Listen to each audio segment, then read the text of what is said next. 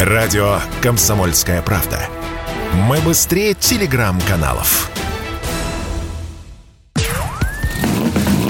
Под капотом. Лайфхаки от компании «Супротек». С вами Кирилл Манжула. Здравия желаю.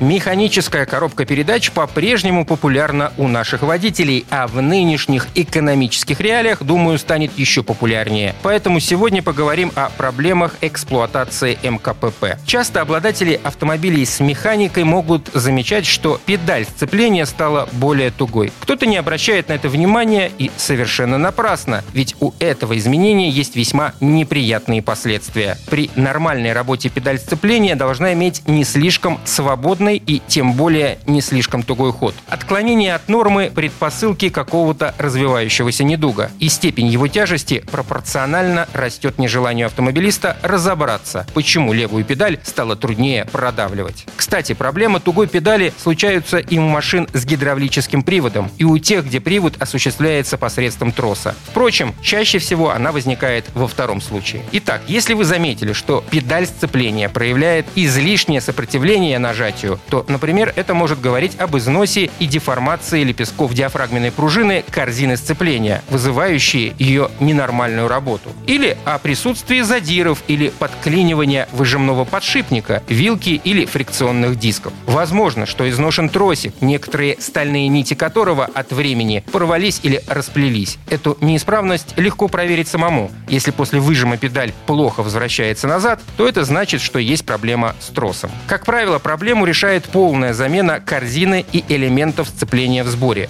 Впрочем, есть гаражные способы справиться с жесткой педалью. Например, забиваются специальной трансмиссионной смазкой все трущиеся поверхности. Туда, куда не подлезть, смазку доставляют при помощи шприцевания через заранее просверленные отверстия в определенных местах. Если проблемы с тросиком сцепления, то его лучше, конечно, поменять. Смазка, загоняемая под оплетку, если и решит проблему, то ненадолго. С гидроприводом сцепления все несколько иначе. Здесь из-за износа узла и как следствие высокого усилия на вилке включения сцепления в расход идут манжеты цилиндров, что в свою очередь провоцирует уход смазывающей жидкости. Впрочем, наиболее правильным способом будет не поддержка неисправности костылями, а глобальное ее устранение путем замены изношенного узла. На этом пока все. С вами был Кирилл Манжула. Слушайте рубрику «Под капотом» и программу «Мой автомобиль» в подкастах на нашем сайте и в мобильном приложении «Радио КП», а в эфире с понедельника по четверг в 7 утра. И помните, мы не истина в последней инстанции, но направление указываем верное.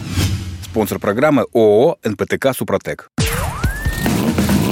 Под капотом. Лайфхаки от компании «Супротек».